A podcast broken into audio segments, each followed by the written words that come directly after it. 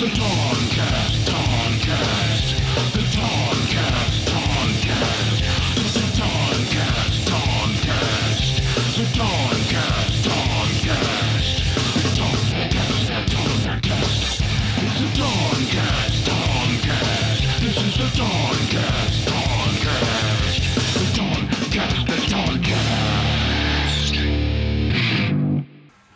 Ladies and gentlemen, welcome to the Toncast.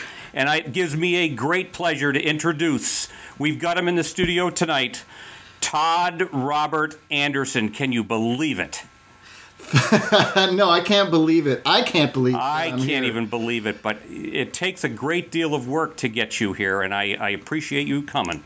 Well, it's yeah, it's it's hard with the pandemic to get uh, to these studios to talk to people, uh, but I'm glad that you're wearing a mask. I'm And, always uh, wearing a mask. And I'm very excited to be uh, on the great Zach Galvin show.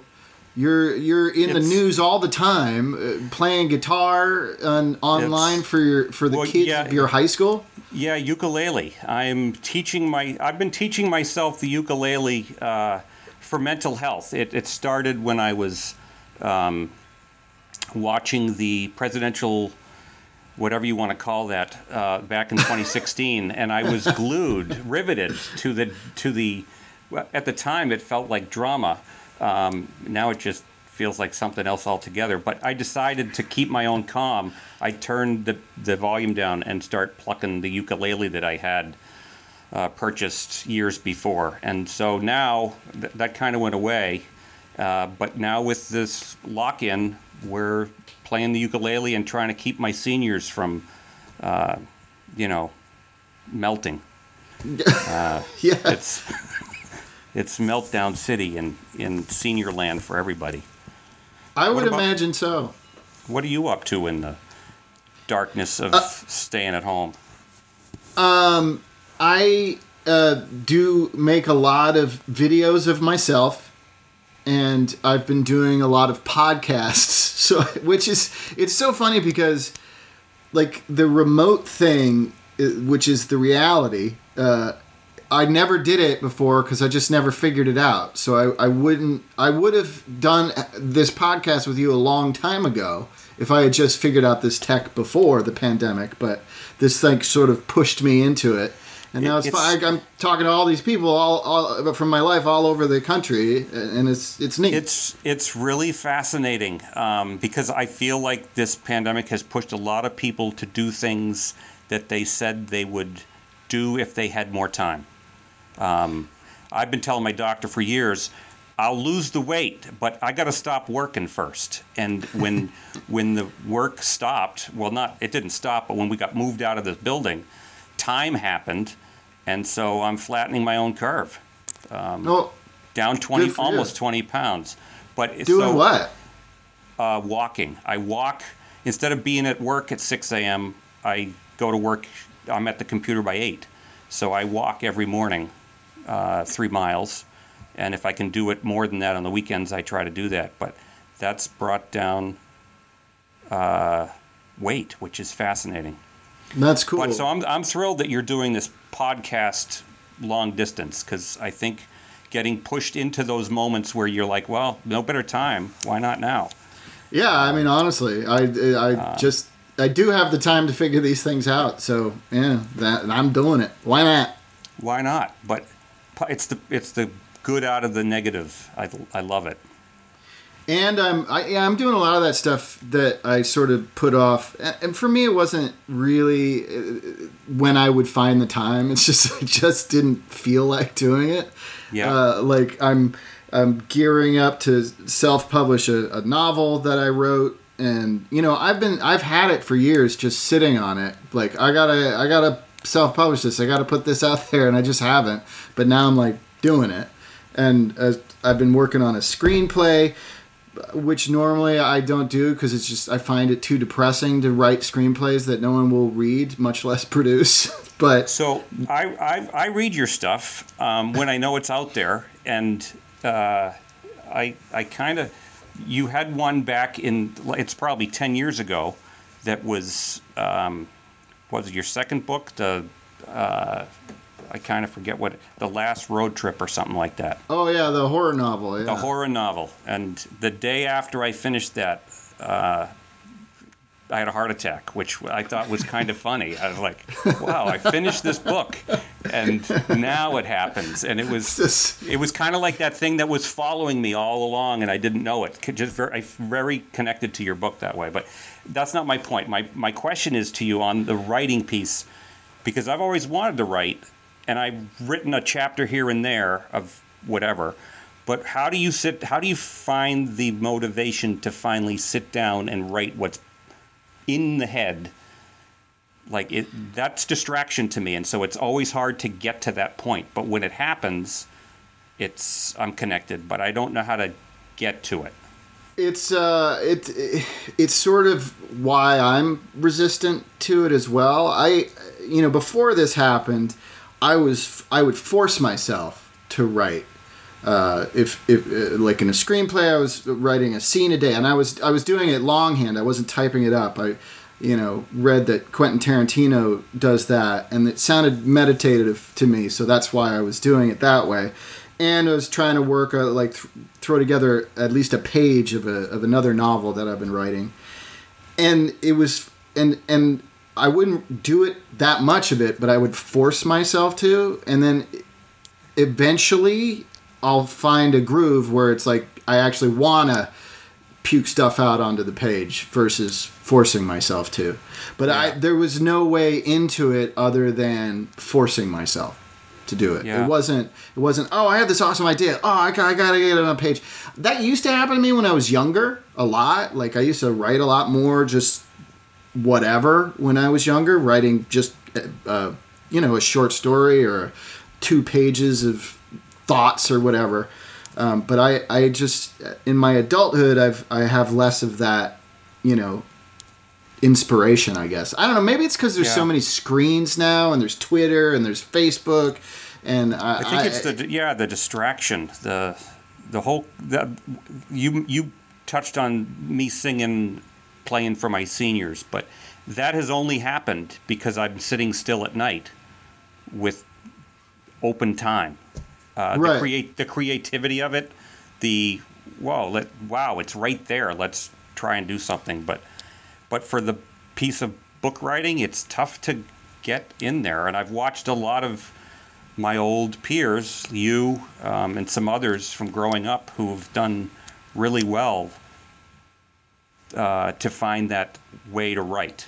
Um, well, I so mean, I'm honest- excited for your maybe book. just thank you. Maybe you know I that's what I would recommend doing is just force yourself to you know write a certain amount, not a lot. yeah. every day just set uh, you know because now with pandemic times you can make whatever schedule you want right So you mean because I write a lot? So you mean something different than uh, "Dear Little Johnny, you're not going to graduate in two weeks. Get your work Yeah. done."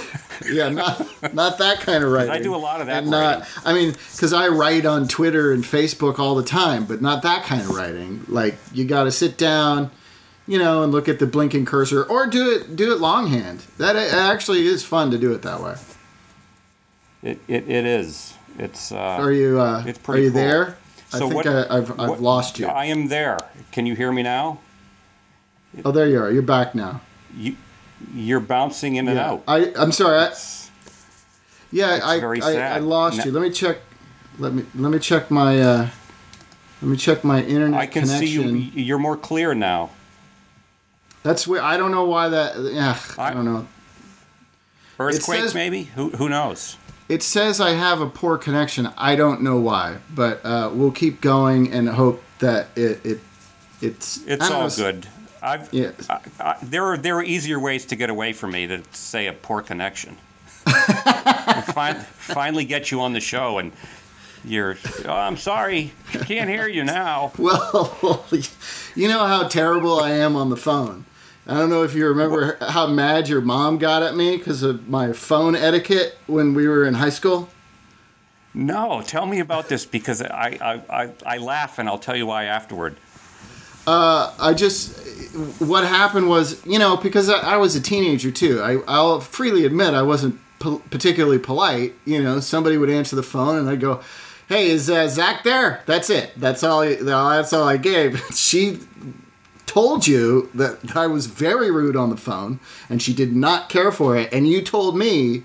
So then I made a point every time I called you after that, I would, I would get her on the phone, and I would, "How are you, Mrs. Galvin? It's me, Todd Anderson," and you know, I gave her the whole politeness thing.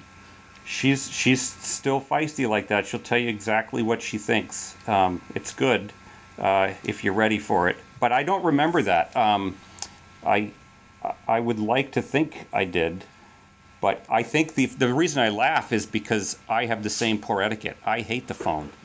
Yeah, Can't stand it. Um, I I have always, and I think it's because I feel like they must be doing something more interesting than talking to me, and I can't see what it is. And so, like, like this, this fear that they've put the phone down and gone into the other room. Uh, that's a bit of it's irrational, but I really I, I don't even talk to my mom that well on the phone. I they're very short conversations, and then I'm really sort of guilty and upset about it afterwards because these are moments I should be cherishing. I'm sure, um, but I'm very short on the phone with people. Um, it's it's fascinating. I uh, I actually try to avoid talking on the phone as much as possible. I'm the same way. I find it strangely uncomfortable given how much time I spent on the phone when we were growing up in our small towns in Massachusetts, um, which was a different. It was like the only means of socializing in a lot of cases. Uh, but now I just Yeah. I, I can't I don't like being on the phone and and then I, I'll call my parents. I mean my brother's so much better. He like he calls them every week and I feel like this terrible son because I avoid talking on the phone. But every couple of weeks I'll call them. But it's always it's a it's work too because they're you know they're Irish Catholics to to you know for sure. Yeah. so they don't they're Yeah. they're a quiet people.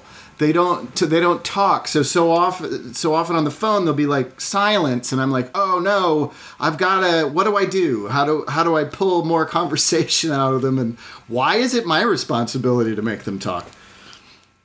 Yeah, it's. I get. My mother cares very much, obviously, because I'm her son. Um, but there are seven of us, and so she, I know she cares about them all almost as much as she cares about me. Um, but uh, it's it's it's really more. Uh, how are you? How are you feeling? And then, are you really feeling that way? Um, are you sure?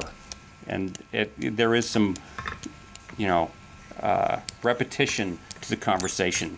But I should enjoy it more. I really, sh- I should. But I hate the phone, so it's like, Mom, I'll, I'll come over and see you. I don't want to talk on the phone. Yeah, the, it's actually I I mean I, I find you know zooming and and skyping uh, somewhat you know exhausting, but I like it better than talking on the phone a lot a lot more because in seeing people because I was doing podcasts. I, I I have a podcast with my friend Lombardo Boyar. It's called Two Out of Work Actors Bitching and we were doing it together. We were meeting once a week and doing it in person, and then this happened.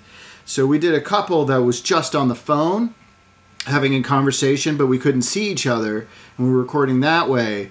But it's so much better to be able to see a person's face when you're having a conversation because so much of what I'm doing when I'm listening I realize is is seeing your expressions and also when you're when you're having conversation back and forth you could see someone gearing up to jump in if they have a point and it's it's harder to pick that up when it's a disembodied voice Yeah, yeah, and from the classroom perspective with Zoom, I I watch because I'm not in the class so much, but I have been in some with the students.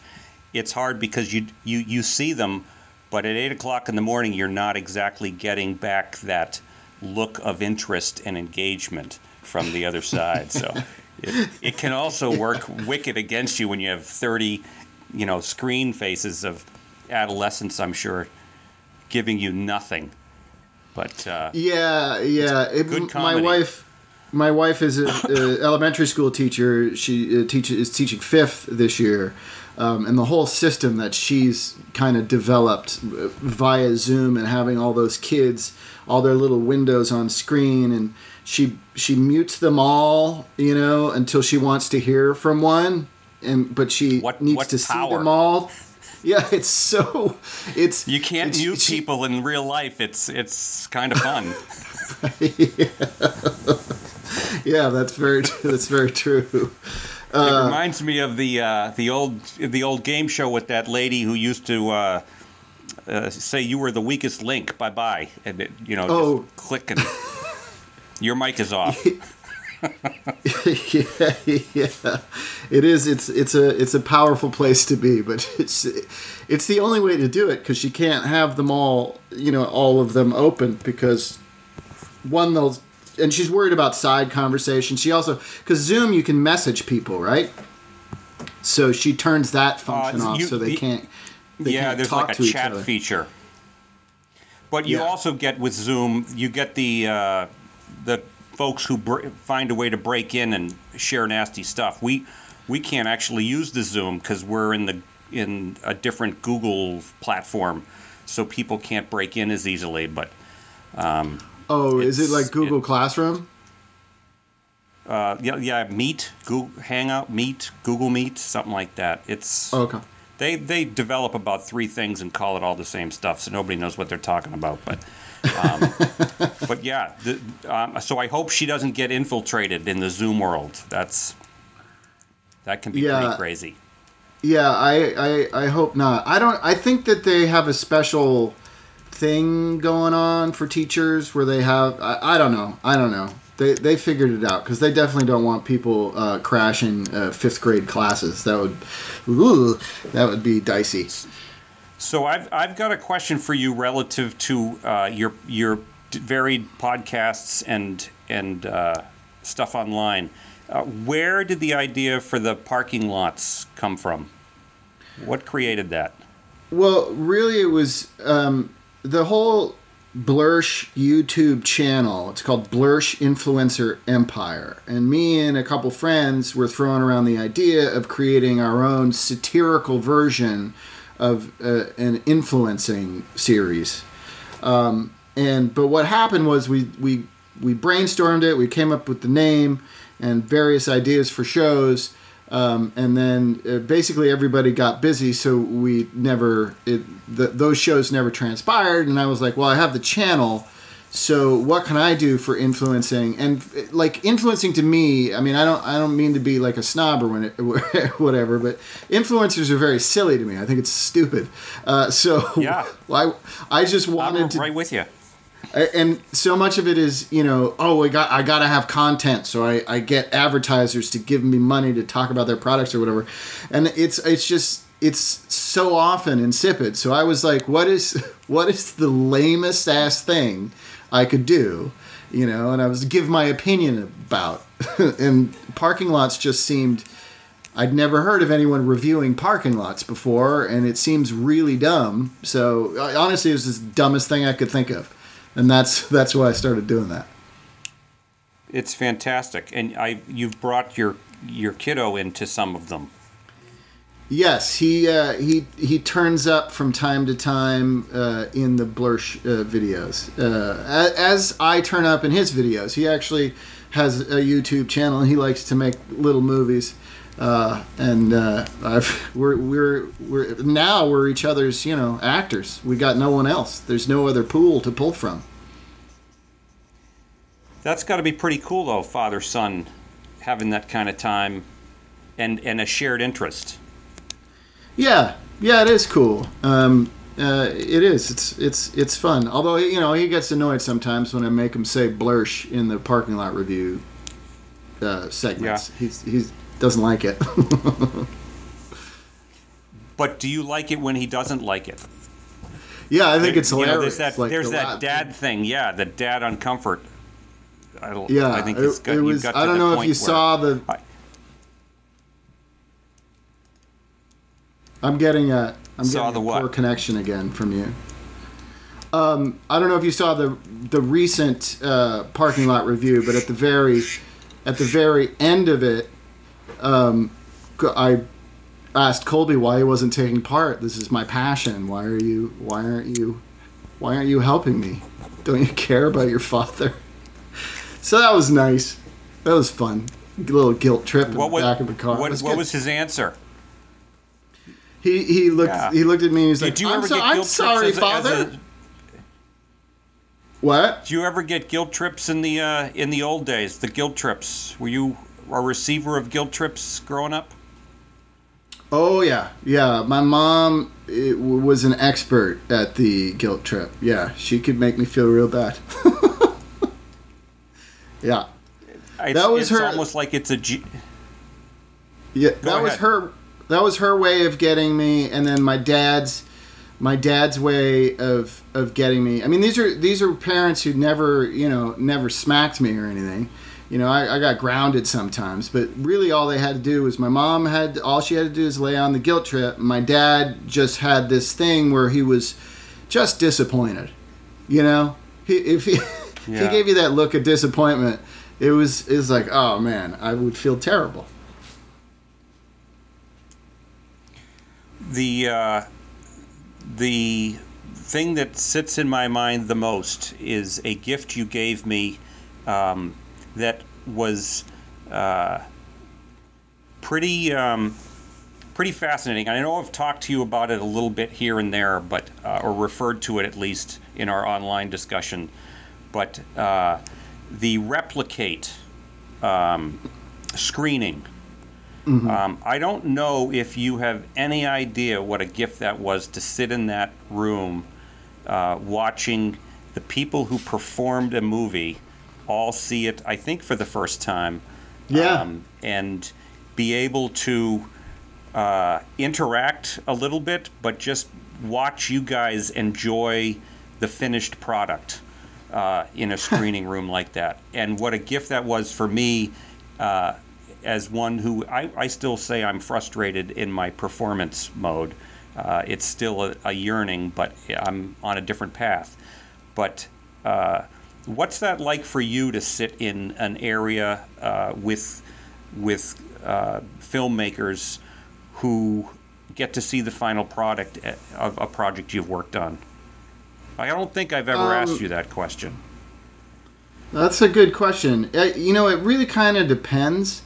I mean, if it's something I'm in when I I first watch anything that I'm in, an episode of TV show or whatever, I never like what I'm doing. I have I'm never on first viewing. Usually, I can go back and watch stuff and be like, "Oh, I wasn't that bad." But when I first watch it, it you know, I get sweaty palms. It's like it's as if you know you're about to go on stage but then you don't go on stage you are you see yourself on stage it's really it's kind of a weird That's weird thing but but uh, you know depending on the situation because I, I mean I, I made a movie called uh, Fuzz Track City a number of years ago and in, in, back in 2012 it was going great around film.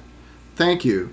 It, it was going around in film festivals, and we were we were going with it to a lot of different places, and that that was interesting because it was the same movie, and I wasn't really paying attention to the movie. I was more paying attention to the audience and their reaction. Yep. It was always interesting to see what people were responding to and where. Uh, and then, but then there were we went, had a couple screenings where nobody showed up. It was like there was one festival in Beverly Hills, and it was just me and the guy who directed the movie sitting there. There's nobody else in the theater. It was, it was That's a got to be weird. Yeah. It it was weird, and you know, it, at first it was frustrating, but then we wound up having a good time with it because we were alone. It was like a private screening of a movie. Yeah, it was, we had fun with it anyway. You know, uh, making uh, lemonade out of lemons. Uh, but one of the cast and crew screenings I went to, because I worked on Replicant, the same producers produced uh, the uh, horror series Final Destination.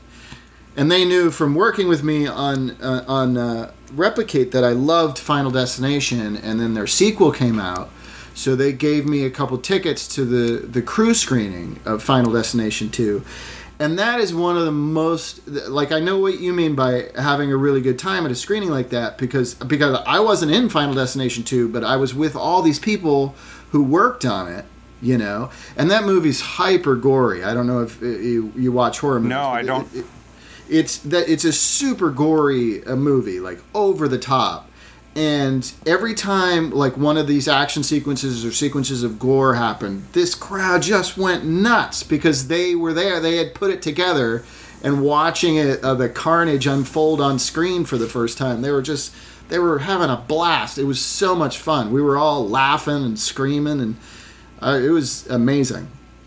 Yeah, it's it's really kind of a neat situation to be in because when something happens that you like, and you figure out that you're sitting around the person who did it, uh, you can literally lean over in the movie moments after it's been seen and say, "That was absolutely hysterical," um, and I think that's that's what I really enjoyed about that experience was a being a, around all the creativity, but watching them enjoy it, but also being able to say, "I'm enjoying it too," and I can tell you right now, uh, that's that that was a fantastic moment in my I uh, life. that's awesome. I'm glad it was. It, I, it, another screening story. I was I was in a movie, uh, uh, a, a, you know, a low budget exploitation film uh, called Devil in the Flesh Two, and uh, and it's you know it's like one of these. It's a thriller, you know, like a mystery murder thriller. Uh, with lots of gratuitous female nudity thrown in to make the uh, investors happy, sort of thing Sure. so Hill and I went to the to the casting crew screening of it, and Hillary was dying laughing the whole time at all the the you know murder and the naked ladies. She just kept cracking up, and which is what we would normally do if we were watching you know uh, uh, uh, a, a low budget exploitation film. We're gonna laugh at the dumb things that are in it.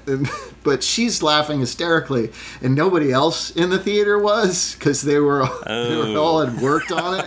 So I, I kept I, I was agreeing with her as far as I yeah you're right that's funny but shh shh Tone it down. some of these people are taking this seriously.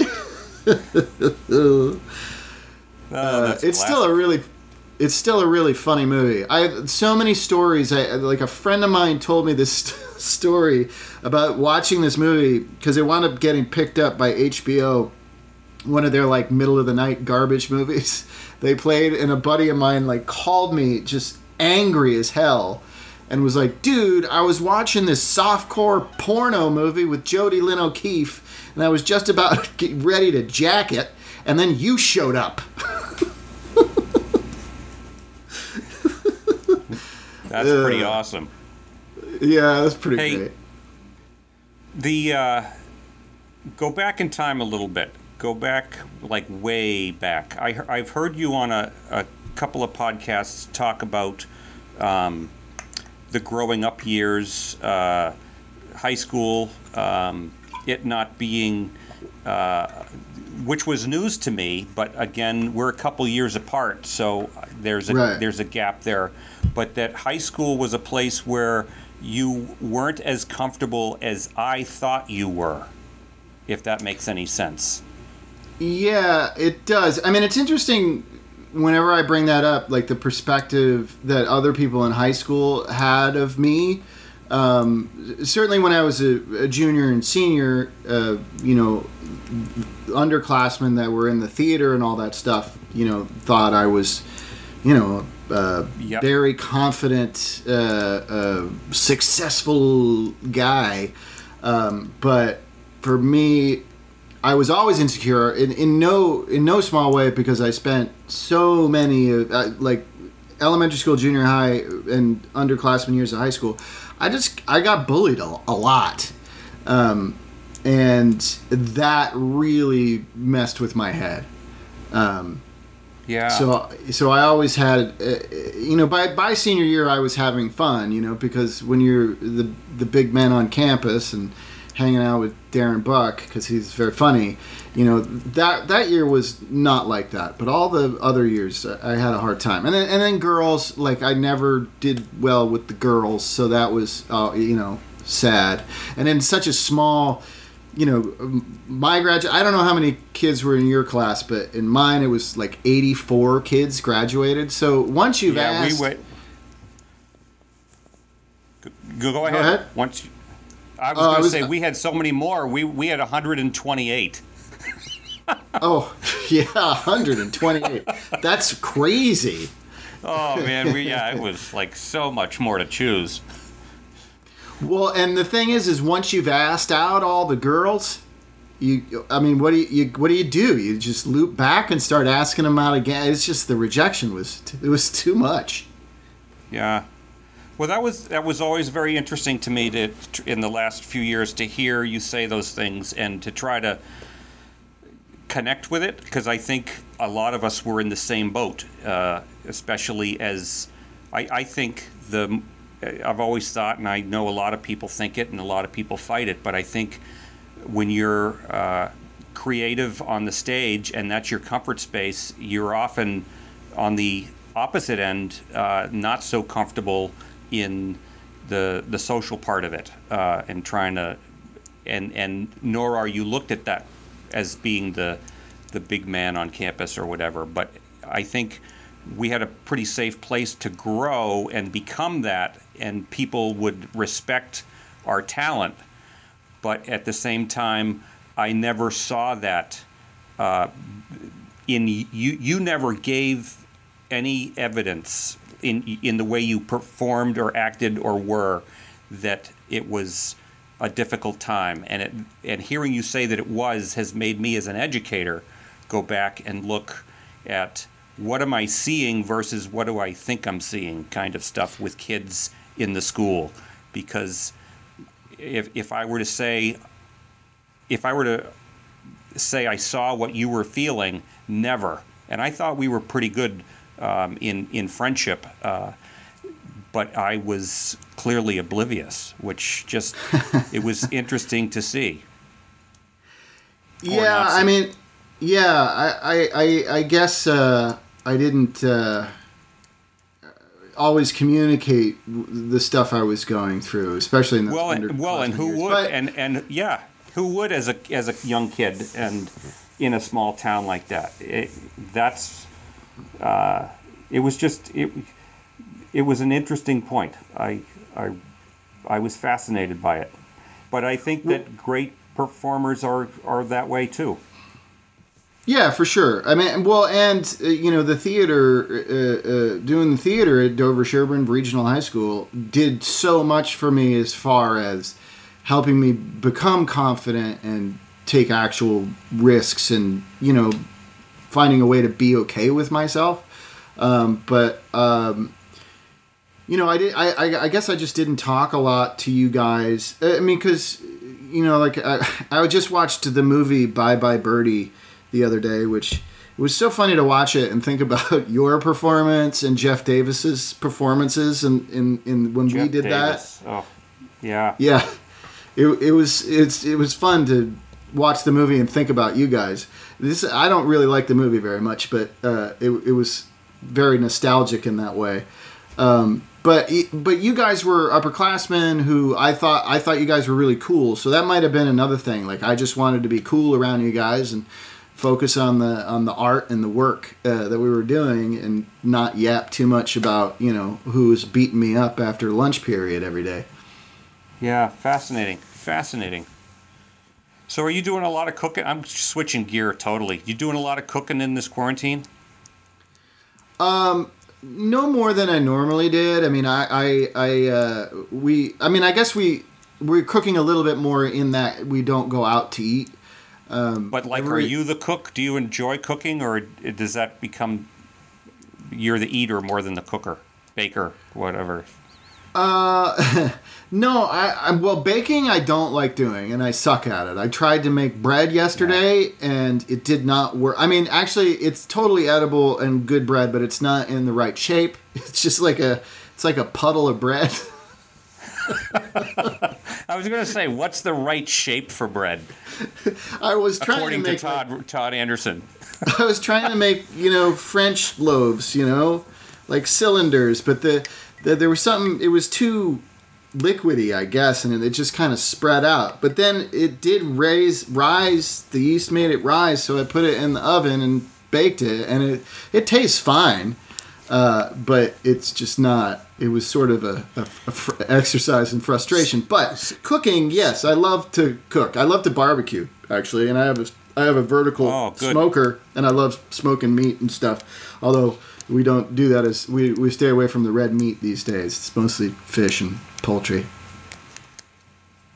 You talk about bread, which, and and it brings me back to the Wonder Bread factory, just randomly. But um, we had this Wonder Bread factory in the town next to us growing up, and like I knew, I remember Wednesdays were like half price days. You could go in there and, but the smell, I I I feel like I can still smell the smell of the Wonder Bread factory. Do you find that that, that even comes close in your head? I I, I do- remember, or is it that that it smelled? I guess is what I remember. how bad it smelled. No, that just the fact that it smelled is maybe what I remember, and not the fact that I can smell what it was like. I don't know. I I were yeah. I I mean I feel like it was a really pleasant aroma that came out of the uh, uh, Wonder Bread factory, which is interesting given that you know the, the bread is garbage and it was Twinkies and all that gar. It was garbage food. we weren't But it's- allowed to have any of it in the house. None of it. You had to sneak into Wonder Bread with a friend who could drive, and then you had to eat whatever you bought before you got home. Yeah, that's exactly the way it was. Sometime in the summer, my mom would get like a box of Twinkies, you know, but it, very rarely. And we had to beg her for like sugary cereals. it was always I would love going to my my nana and grandpa's because they'd have shitloads of frosted flakes and Froot Loops and crap, and uh, and that's where I got my sugary cereal from my grandparents. We would only we would only get those in the stockings at Christmas time, and they were the little cut the knife, you know, the cut the box out. But uh, yeah, sugary cereals not permitted in the house. It was like No. And you know what? Uh, God bless these parents of ours for for watching our sugar intake. It, you know, it, it, was it was it was good of them. yeah. We do it too and we with- weren't. With our kid, we try to watch. I mean, he's got such a sweet tooth too. He'll devour giant desserts. Uh, he's very dessert oriented, but we try to maintain a, a low sugar intake in his diet. And it's working. Yeah, yeah. I mean, he he has his desserts, but he reasonable sizes, and he doesn't eat sugar all day long. He has a dessert. You get a dessert. You probably want to wait till the end of the day for it, but if you want to have it here in the middle of the day, that's okay. But it's one dessert. What irritates Todd Robert Anderson? One thing I've learned is uh, that I don't care for the sounds of people chewing. When did you figure that out? Yeah, when did you figure that out? it's I I it's I think I always had had this, but for whatever reason, you know, with the pandemic and the family sitting around the uh, breakfast table, if there isn't music playing in the background, then the sound of them like I cannot stand the sound of people eating oatmeal. I think it's just so gross sounding. I just can't stand eating oatmeal. It, rem- it reminds me of Fridays before school growing up. Mm-hmm. I get you. Yeah. I don't. I don't really like oatmeal either. Um, but yeah, I just the, it's weird. This sounds of masticating. I get. I get. I know that's like a condition that people have where it irritates them, and maybe it's because I have tinnitus. You know, so it screws with me even more. I don't. I don't know. Interesting. I don't. I, I also don't like I uh, a thing that aggravates me so much is is stupidity. There's too much stupidity in the world in our country and and I don't and it's wildly frustrating to me. So let's let's dig into that a little bit. Give a for example. What what kind of stupidity um, like what what sends you over the edge? Because you, you write a lot online. Um, you you certainly have your opinions, um, and sometimes I don't know whether they're uh, the art of sarcasm and and wit, or whether it's an attack on things that are stupid. Does that make sense? Or both, even. It's probably both, um, knowing me. Uh, but yeah, I, I mean, like current examples, uh, uh, uh, the, these these nationwide reopening protest things. Um, I just find those so irritating. And I, I suppose I could just sit back and point and laugh, but it just feels like they're they're doing so much damage um, uh, to people in this country. It's and you know when you're at a protest, like uh, in my whole life, I've never seen a protest where people are protesting the government while holding up signs to reelect the the government that they're protesting against. It's so strange. Or like in Florida, um, you know the the the protesters who are protesting outside of a gym because they want the gym to reopen, and the way they're protesting is they're working out on the street in front of the gym, which would suggest you don't need a gym at all Yeah. to work out because Yeah. you're working out outside of the gym. Or right here in my uh, current hometown of Simi Valley, you know, a, guy with his flooring business, he reop- reopened his uh, flooring business against orders, um, and then he put four pieces of plywood outside. This went this photo went viral around the internet last week. It was all over the place. But right outside of his uh, uh, leaning up four pieces of plywood. The first one said uh, we're open to the truth and then the second piece of plywood said no masks allowed and the third piece of plywood said handshakes are okay and the fourth I think said I saw that. Yeah. and then the fourth one said hugs are very okay. And that level of one, the fact that people have politicized uh, the a virus and made it uh, like something liberals do is wearing mask and, and quarantining, and that's not. They're infringing on our rights. That's bananas to me. It's just so dumb. It's so dumb and self-defeating because it's just it's just going to make the pandemic worse. It's just going to make things worse. Yeah, I I think it's become very insidious to to kind of use either side of the aisle, for the lack of better phrasing, uh, to to blame on how people are reacting to it because it doesn't make any sense to me either.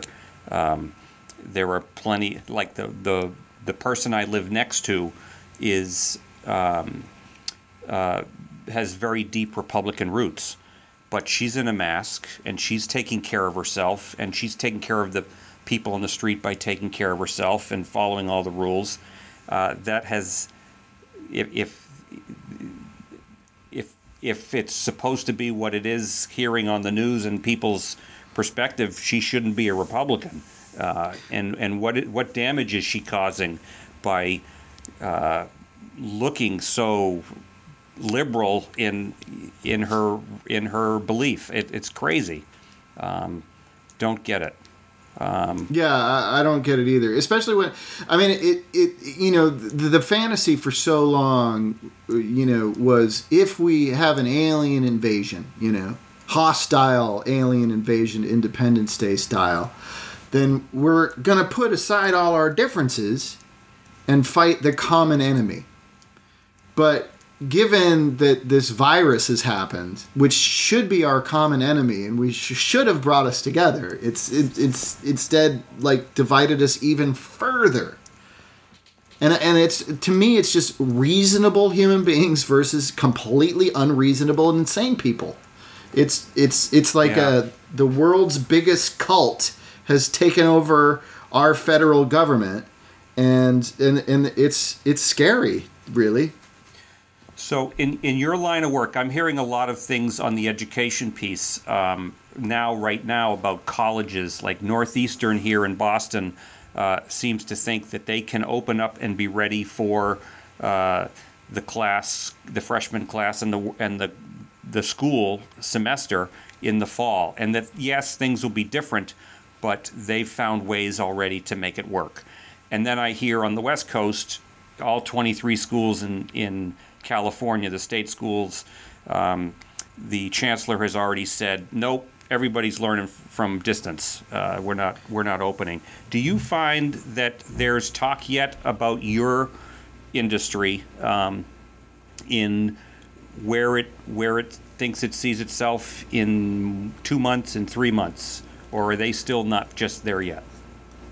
there actually there was an article in Variety uh, not too long ago uh, about re, you know potential systems of reopening and, and how it would work. You know, you you crew up, you cast up, and then everybody gets tested, and then they're quarantined for two weeks, and then production begins, um, and sort of everybody has to sort of not go outside of that production while it's happening.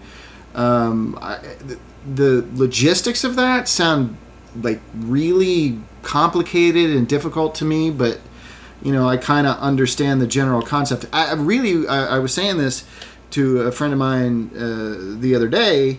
Um, that uh, apparently Tyler Perry, my manager told me about this. Uh, uh, Tyler Perry uh, in Georgia, because you know he has his his giant uh, studio in Georgia, and he is beginning uh, production on three sitcoms with a, a system that he's devised in place to you know protect everybody from this virus. So I think what's happening now is uh, you know Hollywood, the big ones in Hollywood, Warner Brothers and everybody, uh, uh, and Universal and all those fools are probably just going to watch and see what happens with Tyler Perry, and if that if it works, you know, and there isn't uh, you know uh, any kind of fallout, uh, then they'll probably adopt whatever his system is and try it that way. But it just the whole thing sounds dicey to me, given that you know the other day in Pasadena, some idiots decided to have a kid's birthday party and they invited all these people over for this kid's birthday party despite stay-at-home orders. And uh, one of the guy one of their guests showed up with a cough uh, wound up infecting i think nine of them and three of them are now dead. Three people died uh, going to a, a party. Birthday party. so yeah, I, I'm I'm not sure how the logistics are, are going to work. I think it's going to be real hard and, until the until a vaccine is actually developed. Sorry, So- anti-vaxxers. That's another thing that drives me nuts. Well, well you go back. You go back to things that are stupid. Um, so I'm, I'm going to be fascinated. This is a digression completely to the question I just want to ask, but I, I'm fascinated to see what the um, the now my brain isn't working, but the people who are not taking these uh, shots in the arm, uh, are they going to take the shot in the arm the next time when th- when this thing rolls around and uh, the vaccine? Well, are, are they going to say no no to the vaccine as well? Because They, they already are. They're they already are. They're a big faction of of this reopening protests nonsense. Um, and I actually on Facebook I had to, I got in a debate with this woman who I, I worked uh, with on a show a, a ways back, and uh, and and then I, I just blocked her because I just I can't have any more conversations with anti-vaxxers. They're already uh, creating these conspiracy theories about the vaccination and then the vaccination will kill people. This is a vaccination that simply hasn't been developed yet. It's not even the thing. The- but they're It's they're just nuts. They're just nuts. I yeah, I, I, I can never, I, I never go to the point of saying nuts. Maybe I'm just too chicken, but I just don't understand it. I just don't. Um, the question I wanted to ask, uh, but before I got derailed on that, was relative to um, the industry stuff and and the places that Perry or others may go how does your union get into that? Um, like for us, ev- we've had four phases of this this virus living right now uh, in the education world, and at the local level, where we are all uh, union members, and our union, you know, that causes the contract to be figured out or reopened. Do you guys run into the same stuff? Your union has changed a lot. I know that. Um, over the years, but is there still a loud enough voice uh, and respected enough that when the changes begin to happen down the road that are going to happen for this industry to keep going, will the unions still have some kind of say on how that works, or not so much? Well, you know, I, I am, I'm always have been critical of my particular union, um, mostly because of money, and they're bad at negotiating for proper amounts of money for very. I mean, you know, the fact that the internet is still referred to as new technology is bananas to me, but one thing that they are very good at is uh, protecting their membership on the job uh, safety and all that stuff. And with this Tyler Perry thing, I, as I understand it, Gabrielle Carteris, the the, the president of, of SAG-AFTRA now, um, has been very aggressive about inserting the union and take, making sure everybody's being completely protected uh, w- in this Tyler Perry situation. So, I mean, I think they'll, I, I think they'll be good on that level as far as keeping people safe. Um, but but like again, it's this whole thing is nobody knows that you know that's why it's nuts to me when people are so confident that we can reopen or you know we don't need vaccinations. It just because nobody knows really what's what this is what this is how to deal with it uh, what's going to happen nobody nobody knows so it's just uh, it's very wild westy right now Yeah. Hey, here, here's an odd random question, but um, I'm I'm always interested. Are the are the people that you looked up to as performers or um, comedians as a young person? Uh, back then, we'd say, "Oh, those are the people I admire. They're my heroes, uh, who I strive to be."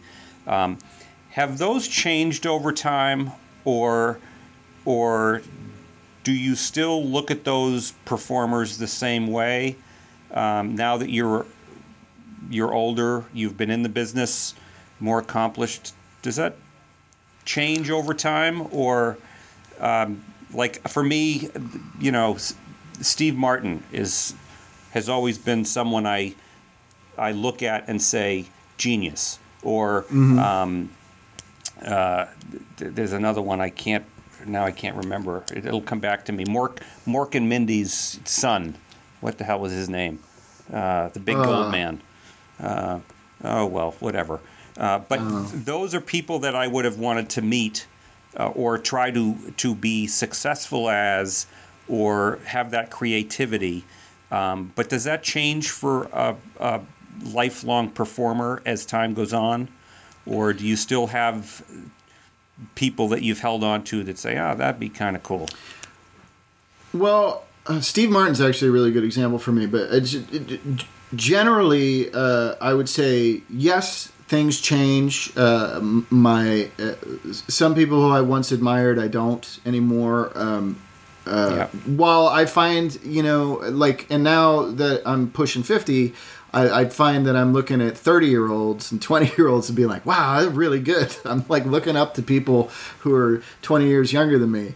Uh, you know, just because either they're doing stuff that I would like to do and they're doing it well, or I just find them amazing. But Steve Martin's really a good example because you know I loved him uh, growing up and wanted to do what he was doing uh, movie wise. Like I loved his crazy absurdist movies, um, and and then he got away from that in the '90s Yeah. uh, and started. And the truth is, is he wound up making so much more money making these cheesy family movies uh, like Father of the Bride and Cheaper by the Dozen and all that Yeah. junk.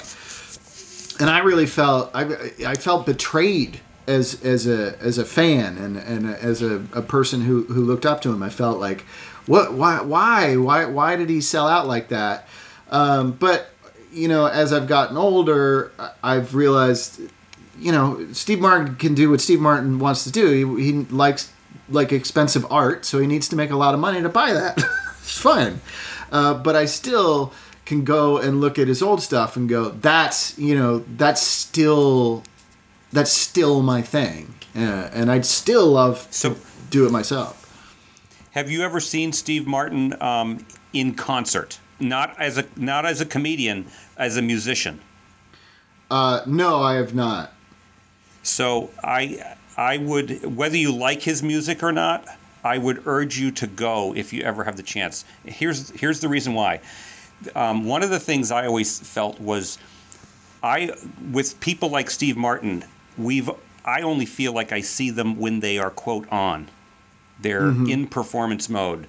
Uh, Jim Carrey's another good example, uh, and and I've I've often wondered what is it like to see Steve Martin when he's not on. And the fascinating thing was I did see him perform because I l- actually like his music. Uh, I forget the name of the band, but um, I find it's it's pretty cool.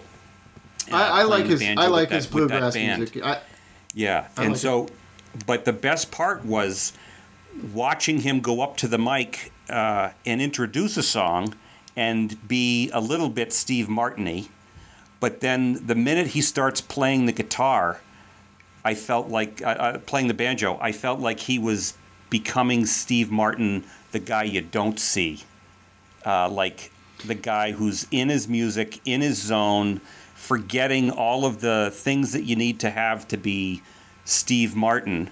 Uh, and I just found it fascinating because then he'd finish playing that song and approach the microphone, and you'd almost see it turn back off or on. Uh, but uh, really kind of a cool thing to watch.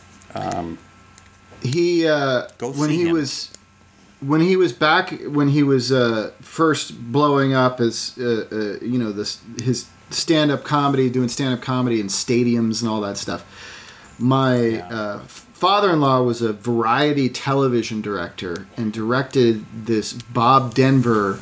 Uh, uh, summer. It was called Summer in J- January or Summer in December or whatever. So, and they, they shot it in the in up in the Rockies, um, and they built a giant, a huge tent, um, which was surrounded by snow and all that. And then they made it warm in there, and they set up like a summer thing. It was like summer inside the winter and the you know and all these musicians and comedians and did, did acts and steve martin did one and, and play he played the banjo. And like you say like it, it's very different when he plays the banjo. He gets super concentrated and you see that the steve martin crazy steve martin totally disappear. And in this uh, instance and i think there's a famous photo of it you probably look it up online but he was playing his playing a song on the banjo, super concentrated, and they had released uh, to make it feel like summertime or springtime or whatever. They they released all these butterflies in the tent, so there were butterflies flitting around everywhere. And while he was playing, a butterfly landed on his nose, and he played the entire, almost the entire song with a butterfly on his nose. And he never acknowledged the butterfly. He never moved his head. He just kept playing with a butterfly on his nose. I just think that's, That's, of the fascinating. One of the coolest stories. Yeah, about Steve Martin. Yeah, and and did he even know it was there? That's I don't. I don't know. Uh, Like it. Maybe not. Uh, maybe he was so concentrated on the music he didn't notice it was there, or maybe it was just like that's his comic genius. I'm. I'm not going to break concentration, and I'm. I'm. I'm not going to acknowledge that there's a butterfly on my nose.